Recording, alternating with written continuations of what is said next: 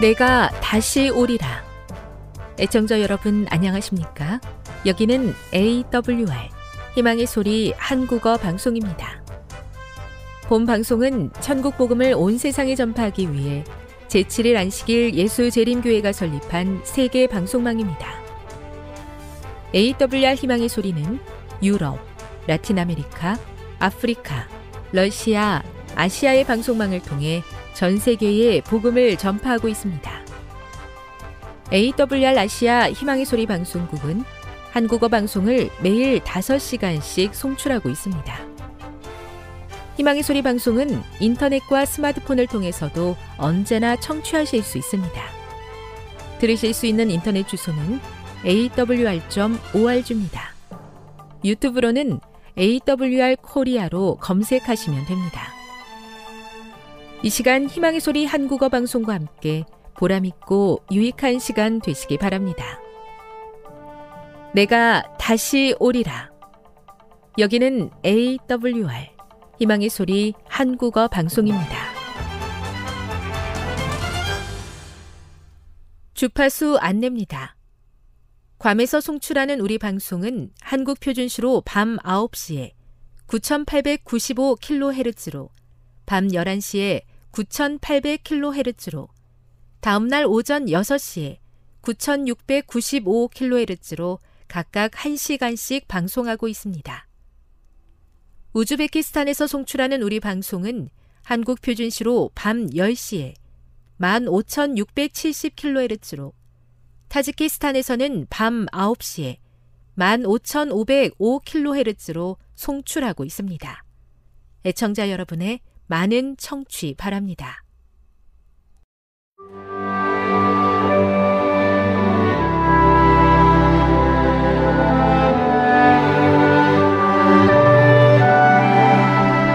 읽어주는 교과 넷째 날 8월 24일 수요일 찬양을 통해 구원함 사도행전에서 찬양은 그것을 들은 사람들에게 놀라운 영향을 끼쳤다. 사도행전 16장 16에서 34절을 읽어보라. 바울과 신라는 심한 매를 맞고 벗겨진 채 감옥에 던져졌다. 그들의 등에 깊이 파이고 멍든 상처에 약을 발라주는 이는 아무도 없었다. 그들은 발이 착고에 채워진 채 쓰라린 신체적 고통을 느끼며 가장 깊고 어두운 감옥 속에 던져졌다. 그러나 바울과 신라는 다른 죄수들에게 들리도록 기도하고 찬양하기 시작했다. 지진이 일어난 직후에 간수는 바울과 신라뿐 아니라 다른 죄수 중 한 사람도 달아나지 않은 것을 발견하고 무서워 떨며 바울과 신라 앞에 엎드리고 그들을 데리고 나가 이르되 선생들이여 내가 어떻게 하여야 구원을 받으리까 하고 물었다. 간수는 왜 이 사건을 통해 자신의 구원의 필요성을 느끼게 되었는가? 바울과 신라가 드린 기도와 그들이 부른 찬양은 다른 죄수들로 하여금 도망치지 않게 하고 간수와 그 가족이 회심하게 하는데 어떤 역할을 했다고 생각하는가? 우리의 찬양이 주변 사람들의 영원한 운명을 바꿀 수 있다는 사실은 참으로 놀라운 일이 아닐 수 없다. 만약 바울과 신라가 어둠 속에 앉아 다른 죄수들처럼 불평만 늘어 놓았다면 그날 밤에 누가 구원받을 수 있었겠는가? 우리는 그 간수와 가족들이 후에 어떻게 되었는지 잘 모르지만 그들이 바울이 로마 감옥에서 쓴 다음의 편지를 읽었다고 상상해 보라. 그리스도를 위하여 너희에게 은혜를 주신 것은 다만 그를 믿을 뿐 아니라 또한 그를 위하여 고난도 받게 하려 하심이라. 너희에게도 그와 같은 싸움이 있으니 너희가 내 안에서 본 바요. 이제도 내 안에서 듣는 바니라. 빌립보서 1장 29, 30 만약 그들이 이 편지를 읽고 바울의 고통이 그들에게 어떻게 기쁨을 가져다 주었는지 회상했다면 그들은 마음으로 찬양했을 것이며 어떤 대가를 치르더라도 신실하게 믿음 안에 남아 있겠다는 각오를 새롭게 했을 것이다. 마음에서부터 우러나오는 그대의 찬양을 통해 하나님을 경험하게 된 사람이 있는가? 다른 사람들 앞에서 하나님을 더 많이, 더 적극적으로 찬양하기 위해 의도적으로 노력해보라. 그대의 찬양이 다른 사람들에게 분명 긍정적인 영향을 끼칠 수 있을 것이다. 교훈입니다. 우리의 찬양이 누군가를 구원하는 귀한 도구로 사용될 수 있음을 기억하고 시련 중에도 하나님을 찬양할 수 있도록 날마다 훈련해야 한다. 묵상. 고난 가운데서도 찬양함으로 귀한 영혼을 구원했던 바울의 삶을 묵상해 보십시오. 오늘 그대는 다른 누군가에게 어떤 영향을 끼치며 살고 있습니까? 적용. 그대의 입에서 불평과 불만의 말보다 감사와 찬양의 말이 더 많이 나오도록 하기 위해 고쳐야 할 습관이 있을까요? 영감의 교훈입니다. 옥중에서도 찬양함. 그들은 여러 번 바울과 신라를 채찍으로 몹시 친 후에 감옥에 가두고 간수에게 그들을 단단히 감시하라고 명령하였다. 이 명령을 받은 간수는 그들을 감방 깊숙한 곳에 집어넣고 그들의 발을 나무 착고로 단단히 채웠다.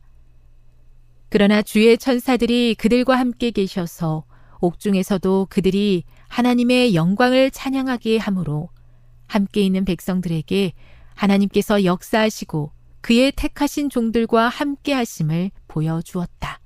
초기문집 204 항상 기뻐하며 쉬지 말고 기도하라 말씀하신 하나님의 명령에 순종하여 찬양의 삶을 사는 저의 모습을 통해 많은 세상 사람들에게 하나님의 선하심과 위대하심을 드러낼 수 있도록 도와 주시옵소서.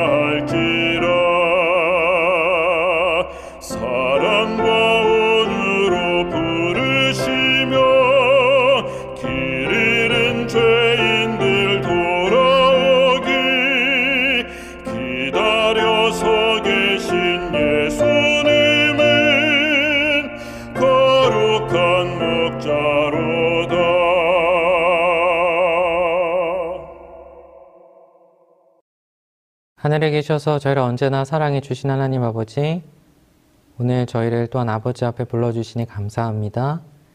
이 시간 저희들의 마음을 내려놓고 오직 아버지의 말씀을 마음에 채우기를 원하오니 성령 하나님 저희들의 마음을 역사해 주시고 저희들의 마음을 주님께로 인도하여 주시옵소서 사랑이 많으신 예수님의 이름으로 간절히 기도드렸습니다. 아멘. 죄를 가진 사람을 우린 어떻게 해야 할까? 란 제목으로 오늘 성도님들과 하나님의 말씀을 나누기를 원합니다. 다 같이 하나님의 말씀 요한복음 8장 3절로 11절의 말씀을 읽도록 하겠습니다. 서기관들과 바리새인들이 음행 중에 잡힌 여자를 끌고 와서 가운데 세우고 예수께 말하되 선생이여 이 여자가 가늠하다가 현장에서 잡혔나이다. 모세는 율법에 이러한 여자를 돌로 찌라 명하였거니와 선생은 어떻게 말하겠나이까? 그들이 이렇게 말함은 고발할 조건을 얻고자 하여 예수를 시험함이러라. 예수께서 몸을 굽히사 손가락으로 땅에 쓰시니 그들이 묻기를 맞이 아니하는지라 이에 일어나 이르시되 너희 중에 죄 없는 자가 먼저 돌로 치라 하시고 다시 몸을 굽혀 손가락으로 땅에 쓰시니 그들이 이 말씀을 듣고 양심의 가책을 느껴 어른으로 시작하여 젊은이까지 하나씩 하나씩 나가고 오직 예수와 그 가운데 섰는 여자만 남았더라. 예수께서 일어나사 여자 외에 아무도 없는 것을 보시고 이르시되 여자여 너를 고발하던 그들이 어디 있느냐 너를 정죄한 자가 어디 있느냐 대답하되 주여 없나이다 예수께서 이르시되 나도 너를 정죄하지 아니하노니 가서 다시는 죄를 범하지 말라 하시니라. 몇 주 전에 비가 왔습니다. 그런데 집에 음식이 다 떨어져서 마트에 음식을 사러 가야 했습니다. 그래서 저와 저의 여섯 살난 아들 영찬이는 이제 각자 자신의 우산을 챙기고 길을 나섰습니다. 저는 제 우산을, 제 아들은 아들의 우산을 쓰고 마트에 갔습니다. 필요한 것들을 사서 돌아왔습니다. 그런데 집에 와서 보니 정말 재밌는 것을 발견하게 됐습니다. 분명 우산을 썼는데 다른 곳은 그렇게 많이 젖지 않았는데 한쪽 허벅지 쪽이 비에 정말 많이 젖어 있는 것입니다. 혹시 성도님들께서는 그 이유를 아시겠습니까?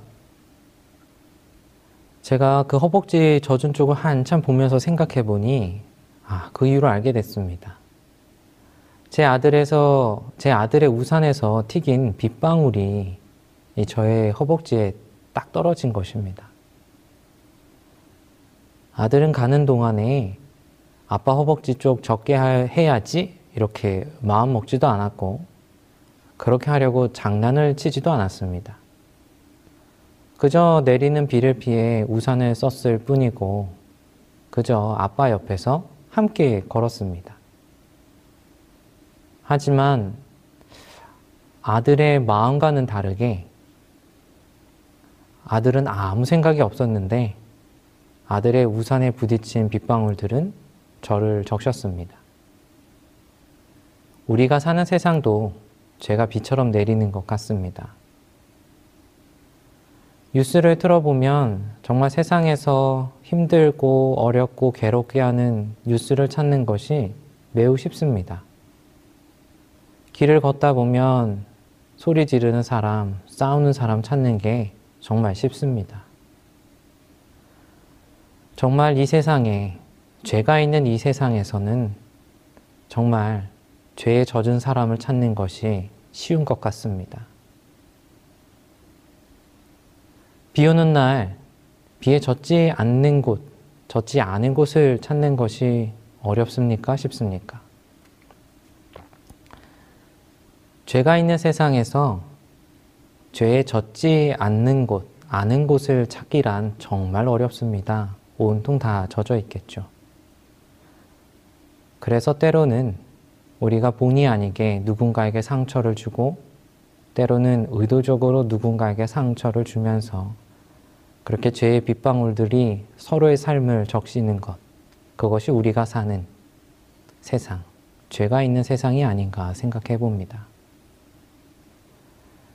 그러다 보니 누군가 날 죄로 적셨을 때 마음에 돌을 들고 싶을 때가 있습니다.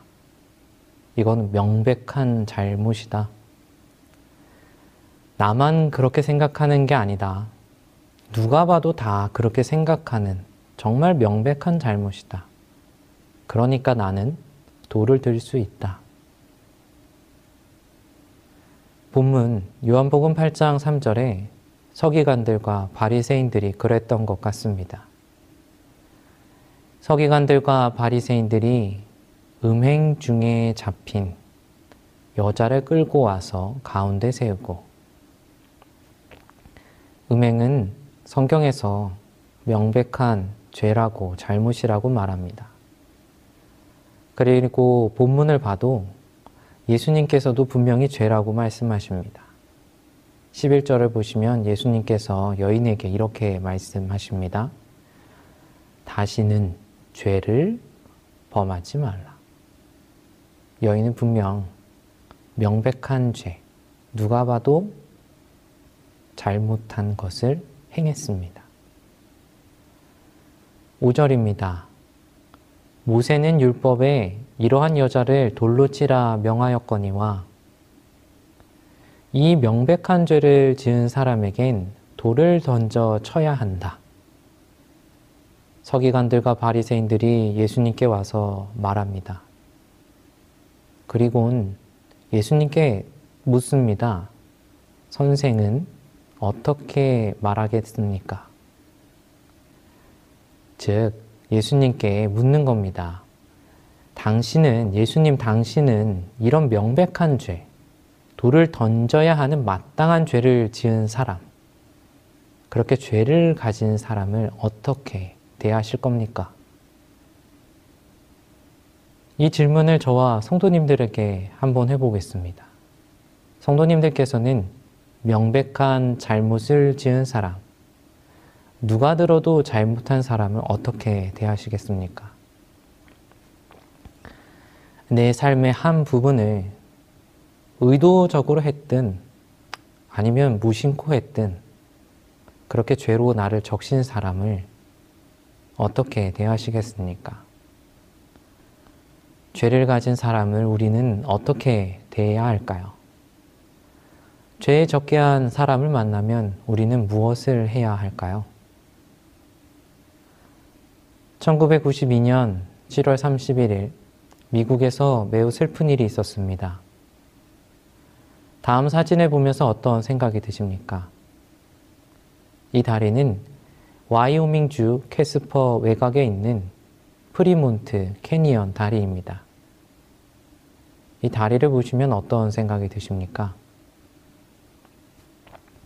한 여인에게 이 다리는 너무 슬픈 생각이 들게 했습니다. 두 살 난 아이가 너무 울었습니다. 엄마가 너무 슬퍼해서 그런지 함께 울었던 것 같습니다. 아이가 너무 울어 남편은 다리 근처에 세워둔 차에 잠시 갔다 오려 했습니다. 그렇게 차에 잠시 갔을 때, 그때 다리 밑으로 그의 아내, 37살의 베키 톰슨이 뛰어내렸고 그 자리에서 그녀는 죽습니다. 뭐가 무서워서, 뭐가 그녀를 힘들게 했기에 37살이 된 어른이 남편도 있고 사랑스러운 두 살 난 딸도 있는 그녀가 이 세상을 떠나게 됐을까요? 19년 전 그녀가 18살 때 이 다리에서 그녀는 남성 두 명에게 성폭행을 당했습니다. 그리고 남성들에 의해 다리 밑으로 던져졌습니다. 다행인지 불행인지 그녀는 그곳에서 죽지 않고 살게 되었고, 그녀의 증언을 통해 자신을 성폭행한 두 남성은 감옥에 가게 됩니다. 하지만 19년이 지나고 두 남성은 감옥에서의 생활이 마무리되어 출소하게 됩니다. 베키 톰슨, 그녀가 남편과 두 살 난 아이를 두고 뛰어내리던 그 해가 바로 두 남성이 출소하는 해였습니다. 이 사실을 기억하고 있던 톰슨은 다시 다리에 왔고 그날의 아픔을 견디지 못해 스스로 삶을 마무리했습니다. 19년이 된 자동차가 있다면 우리는 오래된 자동차, 낡은 자동차라 말할 겁니다. 만약에 식빵이 19년이 지났다면 아마 곰팡이와 벌레들에 의해서 이리저리 분해되어 없어졌을 것입니다. 만약 19년 동안 방치된 집이 있다면 그 집은 사람이 살기 매우 어려울 것입니다. 그런데 19년이 지났는데 베키 톰슨에게 온 그의 마음에 새겨진 죄의 결과는 날지도 분해되지도 없어지지도 않고 그녀의 마음속에서 아주 쉽게 살아 있었던 것 같습니다. 생생하게 그녀의 마음에서 그녀를 괴롭게 했고 결국 그녀를 죽게 했습니다. 사람이 사람의 죄를 심판할 때 마음속에서 죄의 결과를 없앨 수 있는 심판을 하지는 못합니다. 19년이 지났어도 사람이 한 죄를 향한 심판은 마음속에 있는 죄의 결과를 없애지는 못합니다. 분명 사람은 그 죄를 향해서 심판을 돌을 던졌습니다. 하지만 죄를 없앨 수는 없었습니다. 요한복음 8장 3절로 11절의 말씀을 살펴보시면 예수님은 돌을 들지 않으셨습니다. 뿐만 아니라 돌을 들어야 한다고 주장하는 사람들에게도 돌을 들지 않게 하셨습니다. 사람의 심판이 사람의 돌 던짐이 마음에 남긴 죄의 결과를 없애지 못하기 때문입니다. 요한복음 8장 9절로 10절의 말씀입니다. 오직 예수와 그 가운데 섰는 여자만 남았더라. 예수께서 일어나사 여자 외에 아무도 없는 것을 보시고 이르시되 예수님은 돌을 들게 하지 않으시고 당신을 만나게 하셨습니다. 죄는 인간이 던지는 돌에 의해서 사라지는 것이 아니라 그리스도를 만남으로 사라지기 때문입니다. 시대의 소망 462페이지의 말씀을 읽어 드리겠습니다. 그녀는 감히 눈을 들어 구주의 얼굴을 보지도 못하고 조용히 죽음을 기다렸다. 그때 나도 너를 정죄하지 아니하노니 가서 다시는 죄를 범하지 말라. 고 하시는 희망에 찬 말씀이 그녀의 귀에 들려왔다. 그녀의 마음은 녹아내렸다. 그녀는 예수님의 발 앞에 엎드려 고마운 사랑의 마음으로 흐느껴 울면서 뜨거운 눈물로 자신의 죄를 고백하였다. 이것은 그녀에게 순결과 평화의 생애, 하나님께 봉사하기 위하여 바쳐진 새 생애의 시작이 되었다. 이 타락한 영혼을 구원하기 위하여 예수께서는 가장 흉악한 육체적 질병을 고칠 때보다도 더 큰 이적을 행하셨다. 그분께서는 영원한 죽음에 이르는 영적 질병을 고치셨다. 이 회개한 여인은 그분의 가장 신실히 따른 사람들 중에 하나가 되었다. 자희생적 사랑과 헌신으로 그녀는 예수님의 용서하여 주신 은혜에 보답하였다. 여인은 전혀 새로운 삶을 살기 시작합니다. 죄에 젖은 삶, 죄에 빠졌던 삶, 그리고 타인에게도 죄를 적시게 하는 그런 삶이 아니라 그리스도의 은혜에 젖은 삶, 새로운 생애를 시작을 합니다. 그녀는 더 이상 죄를 품거나 죄의 적기를 원치 않게 됩니다. 그녀는 예수님의 발 앞에 죄를 고백합니다. 죄를 내어놓습니다. 그리고는 죄 대신에 그리스도를 품습니다. 그렇게 너무나 명백한 죄, 모두가 알만한 죄를 지은 그 여인이 더 이상 죄가 아닌 그리스도를 품은 삶, 새로운 삶을 사는 자로 변화됩니다. 죄인에게 필요한 것은 죄를 가진 사람에게 필요한 것은 돌이 아니라 그리스도입니다. 돌이 내 마음의 죄를 버리게 하는 것이 아니라 그리스도와의 만남이, 그리스도의 그 외로운 만남이 우리 몸에 있는 그 죄를 버리게 하는 것입니다. 제가 학생들을 상대로 성경을 가르칠 기회가 꽤 있었는데요. 그때마다 제가 즐겨 묻는 질문이 있습니다. 오늘 그 질문을 성도님들께도 똑같이 하고 싶습니다. 아마 많이 들으셔서 아는 질문이실 겁니다. 여기 100만원짜리 수표가 있습니다. 그런데 그 수표에 개똥이 아주 많이 묻어 있습니다. 그리고 그 수표가 아주 구겨져 있습니다. 그러면 어떻게 하시겠습니까? 가져가시겠습니까? 아니면 그냥 지나치시겠습니까? 제가 이 질문을 학생들에게 하면 학생들의 대답은 항상 같았습니다. 가져갑니다. 라고 대답했습니다. 그럼 제가 말합니다. 똥이 묻었는데, 구겨졌는데, 그래도 갖고 갈 거냐? 그래도 갖고 갈 겁니다. 라고 말합니다. 그럼 제가 말합니다. 거기에 그럼 내가 침을 뱉었다. 그리고 신발로 아주 그냥 꾸깃꾸깃하게 더 밟았다. 그래도 가져가겠냐? 그래도 학생들은 가져갑니다. 라고 말합니다. 그러면 왜 가져가냐고 물어봅니다. 그럼 학생들이 이렇게 답합니다. 똥이 묻어도 구겨지고 침이 뱉어져고 발에 밟혀도 여전히 100만 원입니다.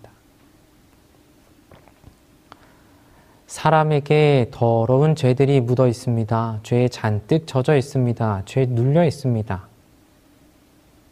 그러면 사람을 가져가야겠습니까? 아니면 지나쳐야 하겠습니까? 예수님은 사람에 집중하십니다. 사람에게 묻은 죄 때문에 사람을 버리시지 않으시고 사람에게 집중하십니다. 죄와 사람, 둘 중 씻겨야 하는 것은 죄입니까? 아니면 사람입니까? 돈과 개똥 중에서 어떤 것이 씻겨져야 하겠습니까? 요한복음 8장 11절 예수님은 죄 묻은 여인에게 이렇게 말씀하십니다. 예수께서 이르시되 나도 너를 정죄하지 아니하노니 가서 다시는 죄를 범하지 말라 하시니라.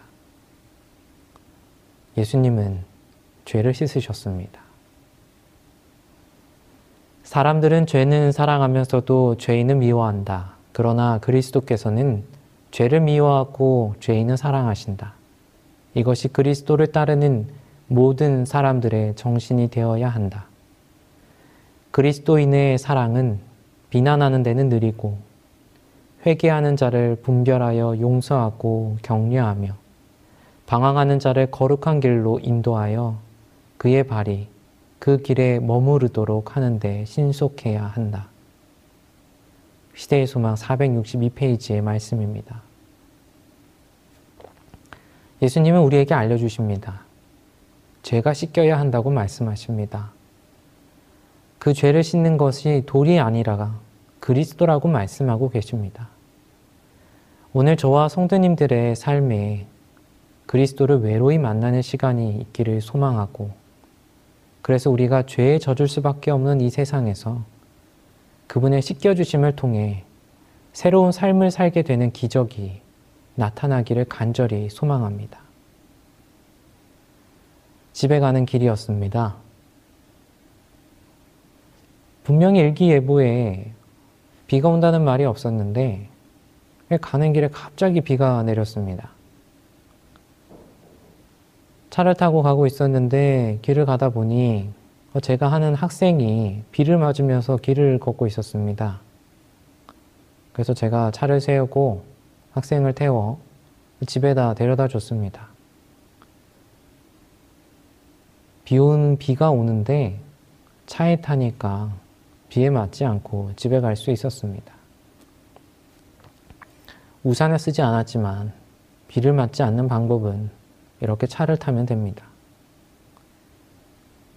죄가 비같이 내리는 세상에서 우리가 죄로부터 젖지 않고 사는 방법, 그것은 그리스도 안에서 사는 것입니다.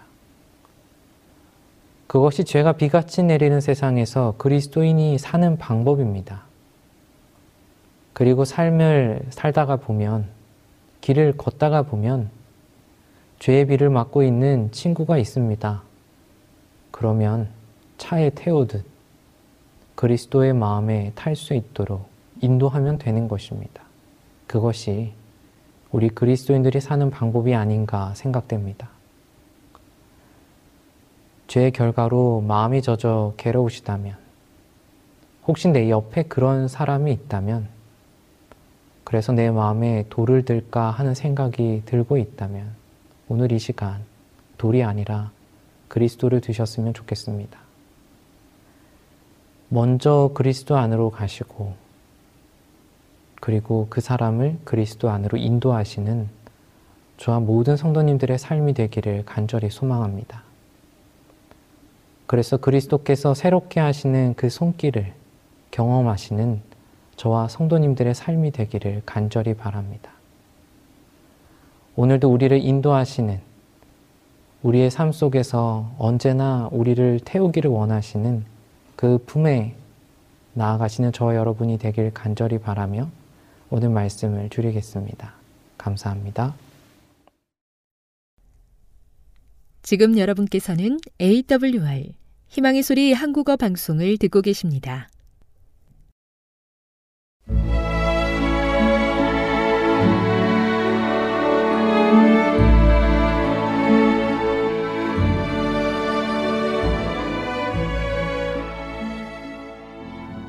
애청자 여러분 안녕하십니까? 명상의 오솔길의 유병숙입니다. 이 시간은 교회를 사랑하시고 돌보시는 하나님의 놀라운 능력의 말씀이 담긴 엘렌지 화이처 교회 증언 1권을 함께 명상해 보겠습니다. 열심을 내어 회개하라. 나는 이 사람들이 세상의 재물을 얻기 위하여 애쓰고 있는 모습을 보았다.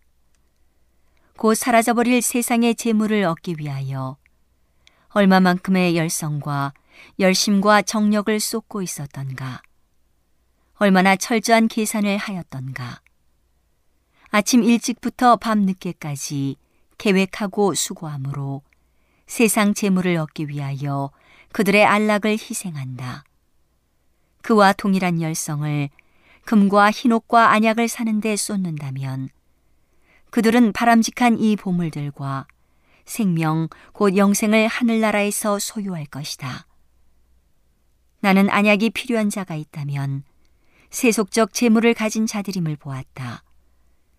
그들 중 많은 사람들이 그들의 상태, 곧 이 세상을 굳게 붙들고 있는 상태를 보지 못하고 있다. 그들이 볼 수 있다면 얼마나 좋을까? 볼지어다 내가 문 밖에 서서 두드리노니 누구든지 내 음성을 듣고 문을 열면 내가 그에게로 들어가 그로 더불어 먹고 그는 나로 더불어 먹으리라. 나는 많은 사람들이 마음문에 너무 많은 쓰레기를 쌓아두므로 문을 열 수 없는 것을 보았다. 어떤 사람들은 그들과 그들의 형제들 사이에 제거해야 할 어려움이 있었다. 다른 사람들은 문을 열기 전에 제거해 버려야 할 악한 기질과 이기적 탐심이 있었다. 또 어떤 사람들은 마음 문 앞에 세상을 놓아둠으로써 문을 가로막고 있었다. 이 모든 쓰레기는 제거되어야 한다. 그러할 때 문을 열고 구주를 영접해 드릴 수 있을 것이다. 이상 가운데 내게 제시된 다음의 약속은 얼마나 귀한 것이었던가. 내가 그에게로 들어가 그로 더불어 먹고 그는 나로 더불어 먹으리라. 그 사랑, 하나님의 사랑은 얼마나 놀라운 것인가. 우리의 미지근한 상태와 죄악에도 불구하고 그분은 말씀하신다. 내게로 돌아오라. 나도 내게로 돌아가서 내 모든 폐역을 고쳐주리라. 천사는 이 말을 여러 번 반복하였다. 내게로 돌아오라. 나도 내게로 돌아가서 내 모든 폐역을 고쳐주리라. 어떤 사람들은 기꺼이 돌아오는 것을 나는 보았다. 그러나 다른 사람들은 라오디게아 교회에 주는 이 기별을 중요하게 생각하고자 하지 않았다. 그들은 이전과 같은 방법으로 살아갈 것이므로 주님의 입에서 토하여 냄을 받을 것이다. 오직 열심히 회개하는 자들만이 하나님의 은총을 받을 것이다. 이기는 그에게는 내가 내 보좌에 함께 앉게 하여 주기를 내가 이기고 아버지 보좌에 함께 앉은 것과 같이 하리라. 우리는 이길 수 있다.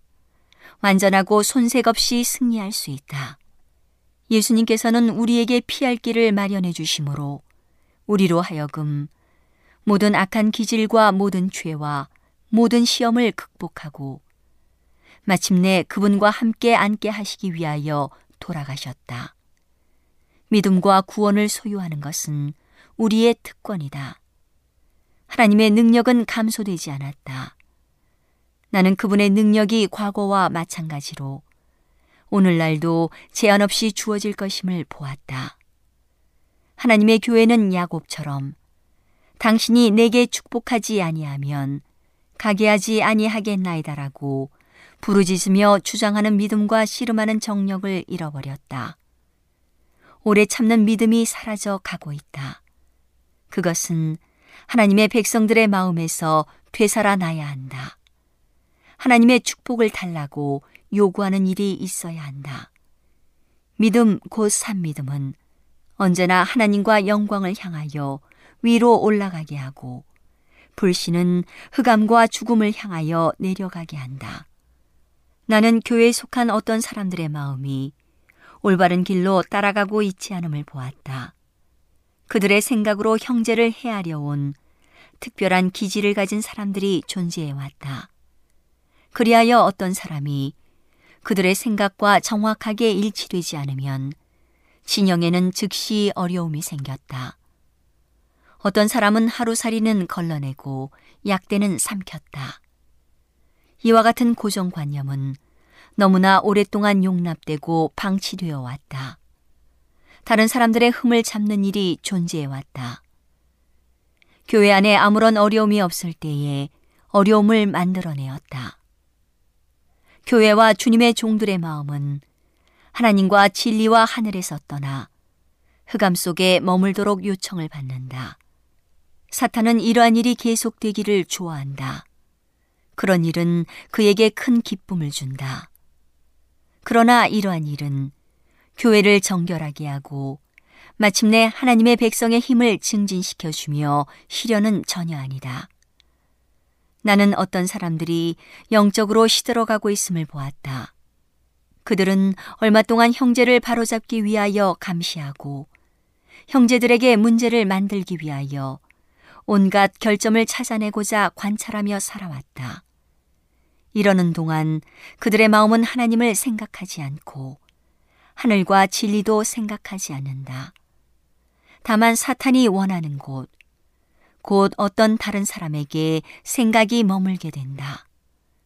그들의 영혼은 등한히 여기고 자신의 결점을 좀처럼 깨닫거나 느끼지 않는다. 왜냐하면 자신의 심령을 살펴보거나 자신의 마음을 진단해 보지 않고 다른 사람들의 결점을 관찰하는데 여념이 없기 때문이다. 오늘은 하나님의 놀라운 능력의 말씀이 담긴 엘렌지 화이처 교회 증언 1권을 함께 명상해 보았습니다. 명상의 오솔길이었습니다.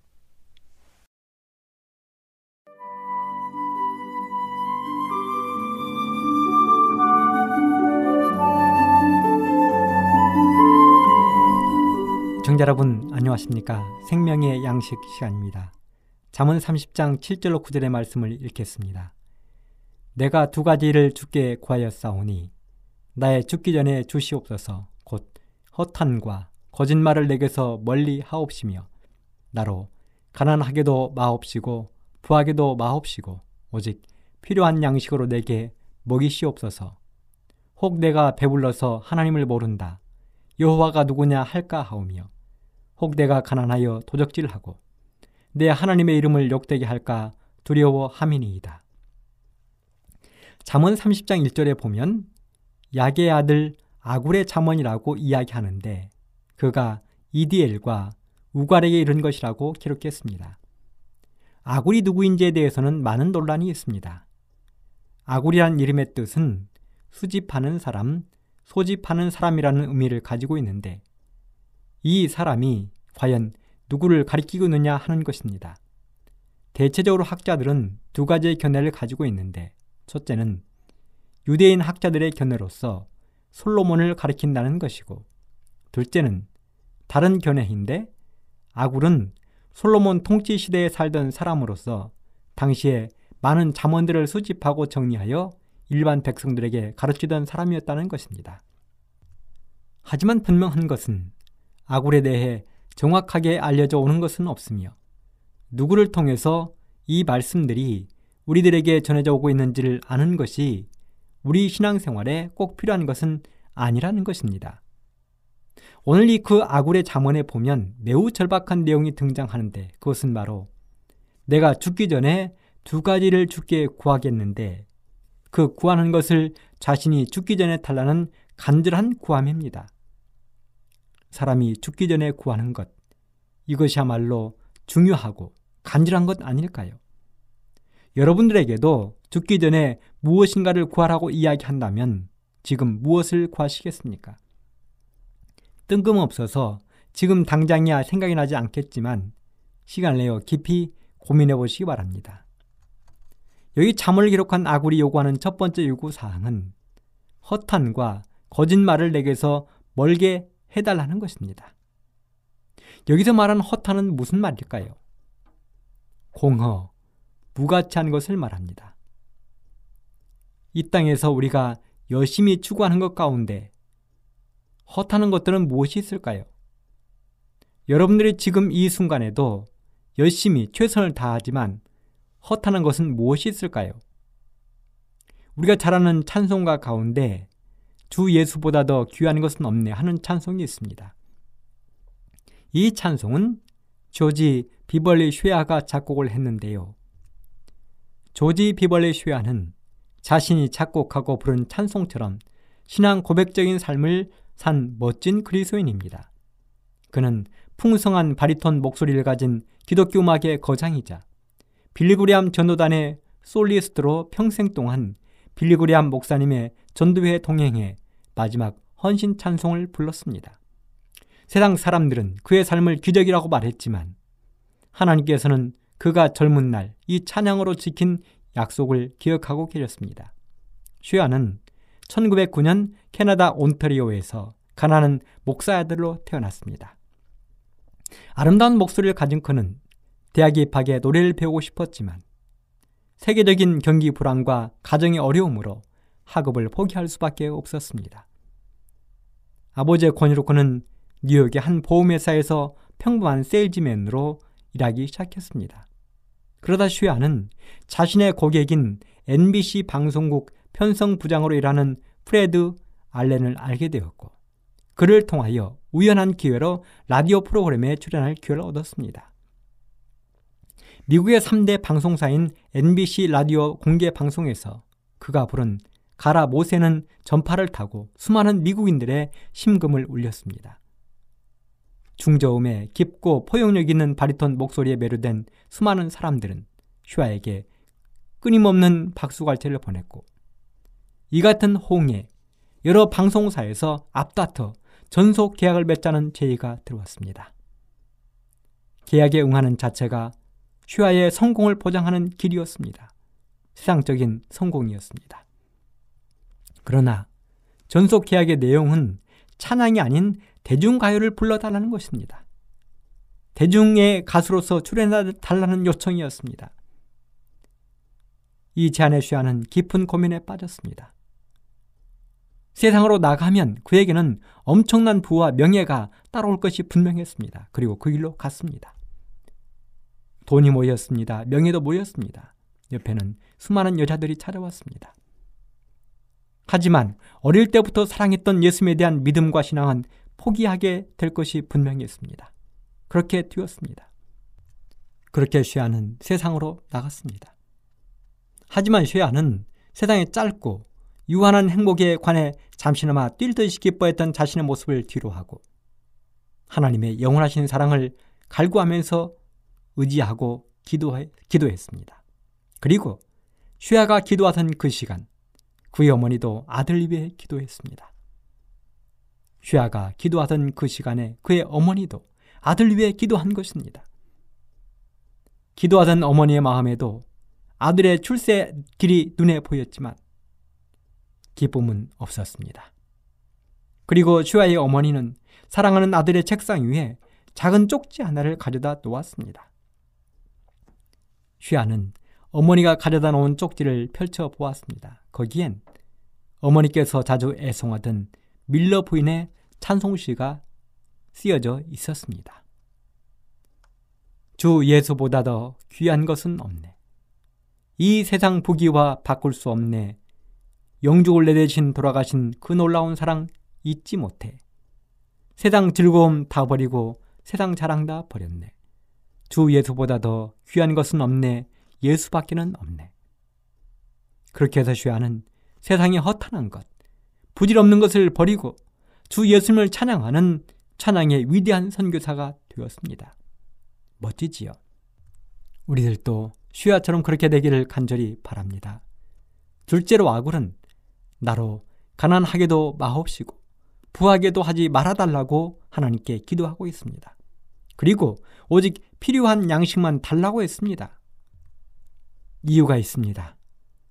그 두려움은 바로 혹 내가 배불러서 하나님을 모른다 여호와가 누구냐 할까 하오며 혹 내가 가난하여 도적질하고 내 하나님의 이름을 욕되게 할까 두렵다는 것입니다. 사실 사람은 배 부를 때와 배 고플 때 자칫 자신이 조금 전 처했던 상황을 잊어버릴 때가 많습니다. 그래서 나온 말이 화장실 갈 때 다르고 나올 때 다르다는 말이 있지요. 이런 재미있는 이야기도 있습니다. 도루묵 이야기인데요. 원래는 은어 고기입니다. 그런데 이 은어가 어찌하여 도루묵이라는 웃지 못할 이름을 갖게 되었는가? 조선의 선조 임금이 임진왜란으로 도망을 갈 때 임금인 자신도 먹을 것이 없어서 배를 걸고 있었습니다. 그런데 어느 날 한 백성이 묵이라는 고기를 바쳤는데 너무도 맛이 있어서 은어라는 이름을 지어 주었습니다. 그렇게 전쟁이 끝나고 왕궁으로 돌아온 선조는 맛있는 은어의 맛이 생각나서 그 고기를 잡아오도록 했습니다. 하지만 이미 산의 진미에 길들여진 임금의 혀에 그 물고기는 정말 맛이 없었습니다. 그래서 말하기를 도로 무기라 했다는 것입니다. 그래서 도로 무기 되었다는 것입니다. 그렇습니다. 사람은 형편이 궁하면 작은 것에도 감사하게 되지만 넉넉하고 풍요로워지면 그 감사를 잊어버리기도 합니다. 그래서 아굴은 하나님께 요청합니다. 오직 내게 필요한 양식으로만 먹여 달라고 이야기했습니다. 그렇습니다. 우리는 오늘 나에게 주어진 모든 것들로 족한 줄로 여기는 신앙이 필요합니다. 아굴이 말합니다. 허탄과 거짓말을 내게서 멀리해 주십시오. 오직 필요한 양식만 저에게 허락해 주십시오. 아굴의 이 소원이 오늘 우리들의 소원이 되기를 간절히 바랍니다.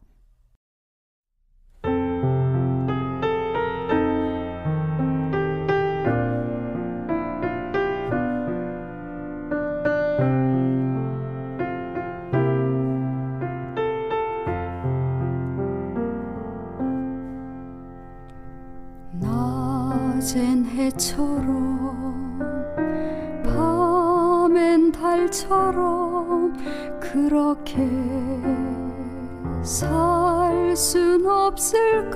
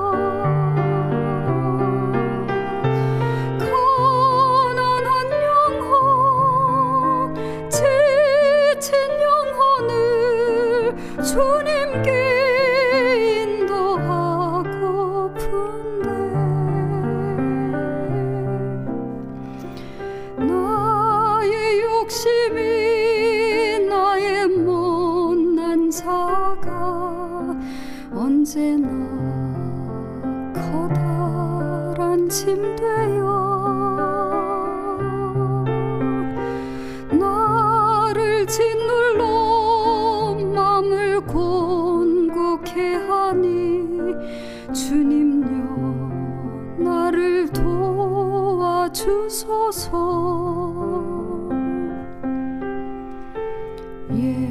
예수님처럼 바울처럼 그렇게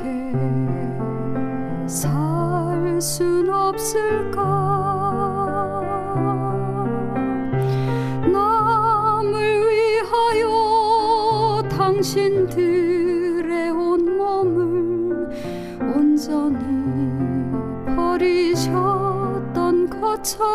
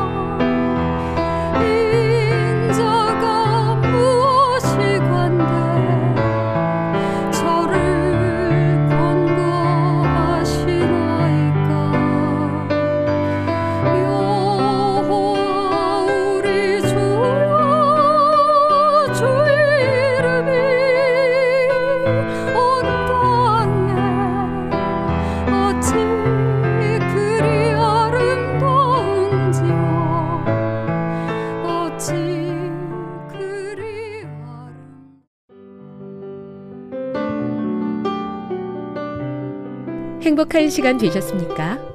지금까지 여러분께서는 AWR 희망의 소리 한국어 방송을 청취하셨습니다. 방송을 청취하시고 문의를 원하시는 분은 우편번호 02461 대한민국 서울시 동대문구 이문로 1길 11 희망의 소리 방송부 앞으로 편지나 엽서를 보내주시거나 지역번호 02에 3299에 5296에서 8번으로 전화 주시기 바랍니다. 지금까지 함께 해주신 애청자 여러분들께 감사드립니다. 애청자 여러분, 다음 이 시간까지 하나님 안에서 늘 평안하십시오. 감사합니다. 내가 다시 오리라. 여기는 AWR 희망의 소리 한국어 방송입니다.